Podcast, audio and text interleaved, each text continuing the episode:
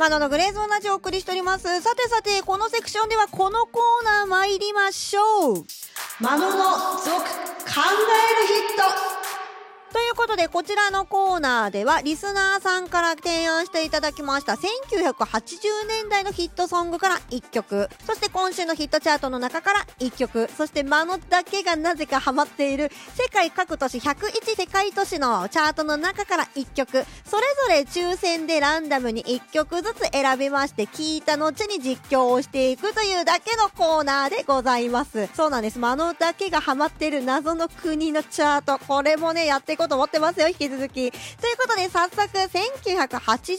代の曲、抽選していきましょうね。さて、年代はどの年代のチャートを見ていきますかね。おー、1982年の曲です。そして、この年間の何位の曲を聴いていきましょうか。17位、1982年の17位の曲を聴いていきましょう。ちなみにオリコンで言うと、1982年の1位は、アビンの松はでした。ということで、17位は、お中島みゆき誘惑でございます。では、これ早速聴いていきましょうね。ということで今私の耳元だけで中島みゆきさんの誘惑聞いてますけどもこれねサブスクがないんですね中島みゆきさんそもそも。で YouTube もニコ動もないので結論 iTunes ストアのお試しでワンコーラスだけ聞いてるそんな状況でございます。まるっと1曲聴けておりません。そして思ったのが52年生まれの中島みゆきさん当時のこの82年だった30歳の頃に歌われた曲になるんですよ。声が今私たちが知ってる中島みゆきさんと全然違いますね。まだまだ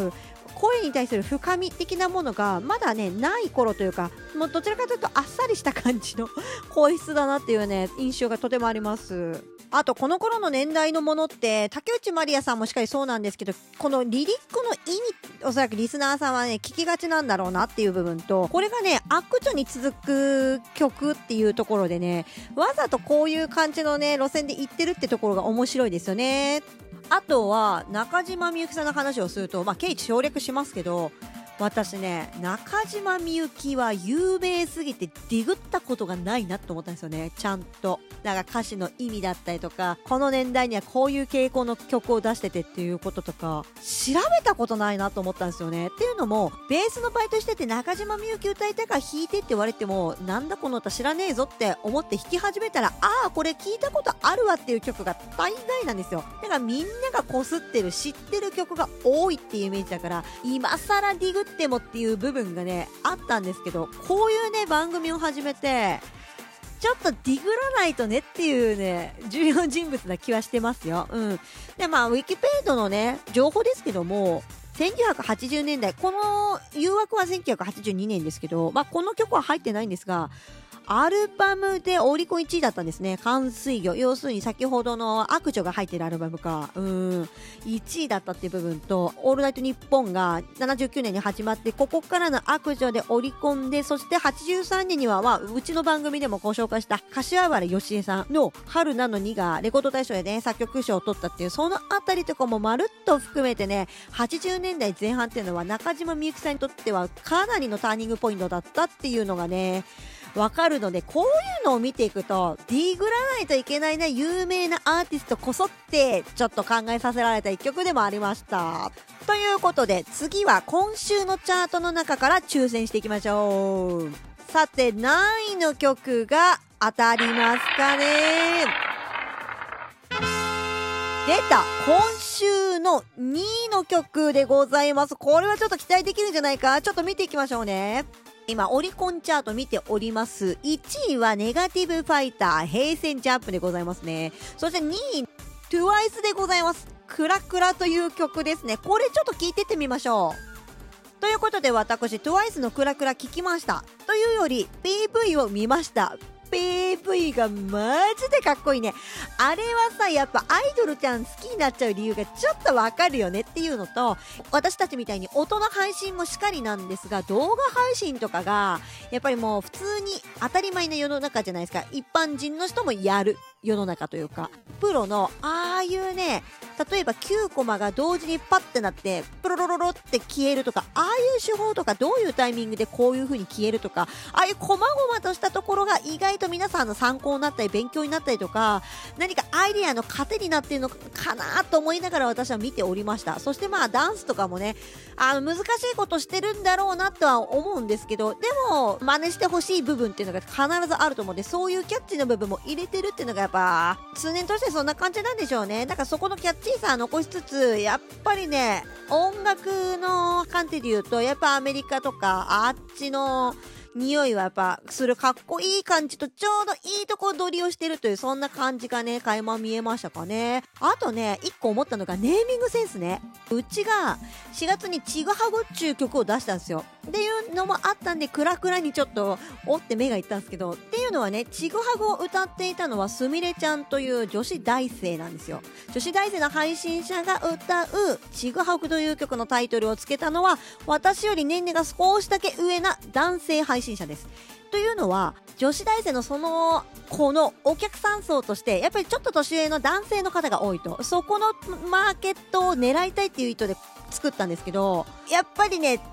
その層にこういう言葉を言ってほしいっていうものの一つにちぐはぐがあったんですよ。ちぐはぐって言われたらちょっとドキッとするっていうそこも狙ってちぐはぐにしたんですけどなんかねそういうのとちょっとクラクラは通ずるもんがあるんじゃないかっていうところとやっぱりあれだけの大きいまあ有名人になってくるとアメリカ的な音楽を取り入れたりとかそういう男性層も取り入れたいねっていうそのネーミングセンスの感じだったりっていろんな層が混じってプロジェクトを動かしてるんだなっていうのがこういうとこで垣間見えるなっていうことがね一つ分かったかなって思いましたね。あとね、色味ね。PV、そして服の色味。今ね、巷がもう戦時中みたいな色の服着てるでしょ、みんな。なんかね、わ、裸で歩いてるやん、こいつと思ったらすんげえベージュの服だったみたいな。もうそういうのが溢れてる中、ああやってパキッとした色のね、服をああいうアイドルちゃんが着てくれると、若い層からどんどんね、そういう色がまた流行り出してくるんで、そこの期待とかもあるかなって、まあ30半ばのおばはんが、こういうヒットソングをね、語るとこうなりますよ。でもそういうね、ファッション性にもちょっと期待したいなっていうね、意味もありつつ、この曲は結構いいな、勉強になったなって、個人的には思ってますよ。ということで、次。101世界都市の中からヒットチャートを1個聞いていくというスーパーマニアックコーナーいきます。まずは、101世界都市のどのね、都市のランキング見ていきましょうかね。意外とマニアックじゃなかったベルリンでした。さてベルリンの何位の曲見ていきましょうか。お14位。ベルリンの現在の14位の曲聴いていきましょう。ちなみに今の1位なんですけどもシリン・デイビッドって読むのかこれ。えー、そういうねアーティストが今1位ですよ。で14位ですよね。あよかった。カタカナ表記だった。ルチアーノの Kids from the Block。この曲聴いていきましょうね。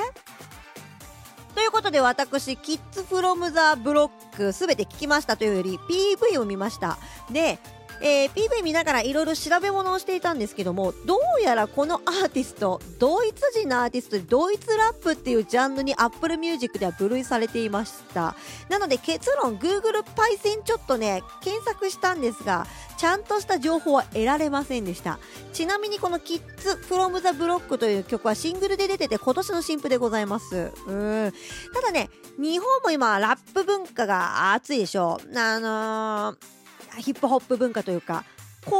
系が好きな人多分ねこういうねダークな感じのヒップホップお好きなんじゃないかなっていう部分で一つご提案したいのと、まあ、何を言ってるかは相変わらず分かりません。ドイツ語だしね。全然わかんないんですけど、まあ、ただ韻とかの踏んでる感じとかは、まあ、それは万国共通であると思うんですけど、その踏み方とかいろいろあると思うんで、そこはぜひヒップホップお詳しい方、これをちょっと聞いていただいて、その辺ね、どんな感じなのか私パーソナリティにぜひ教えてください。そしてね、やっぱりね、ヒップホップっていうジャンルは、まあ、万国共通と言いますか、あの、ちょっとギャングっぽいっつうか、悪い感じを、やっぱりこう、出していく感じのヒップホップってどこの国にもあるんだなっていうことがね、このアーティスト、ルチアーノをね、聞いてみて分かりました。はい。そんな感じでございます。浅い感じでごめんね。でもね、日本ラップ好きな人多分ね、ハマると思うよ。ということで最後にマノの今週のヒット1曲言っときましょうか。今週はそうですね。ツイッターでもこすりにこすりまくってましたけどもラジオで聞いて衝撃だった空耳的アーティストソンロンペッペラで決まりでしょうね。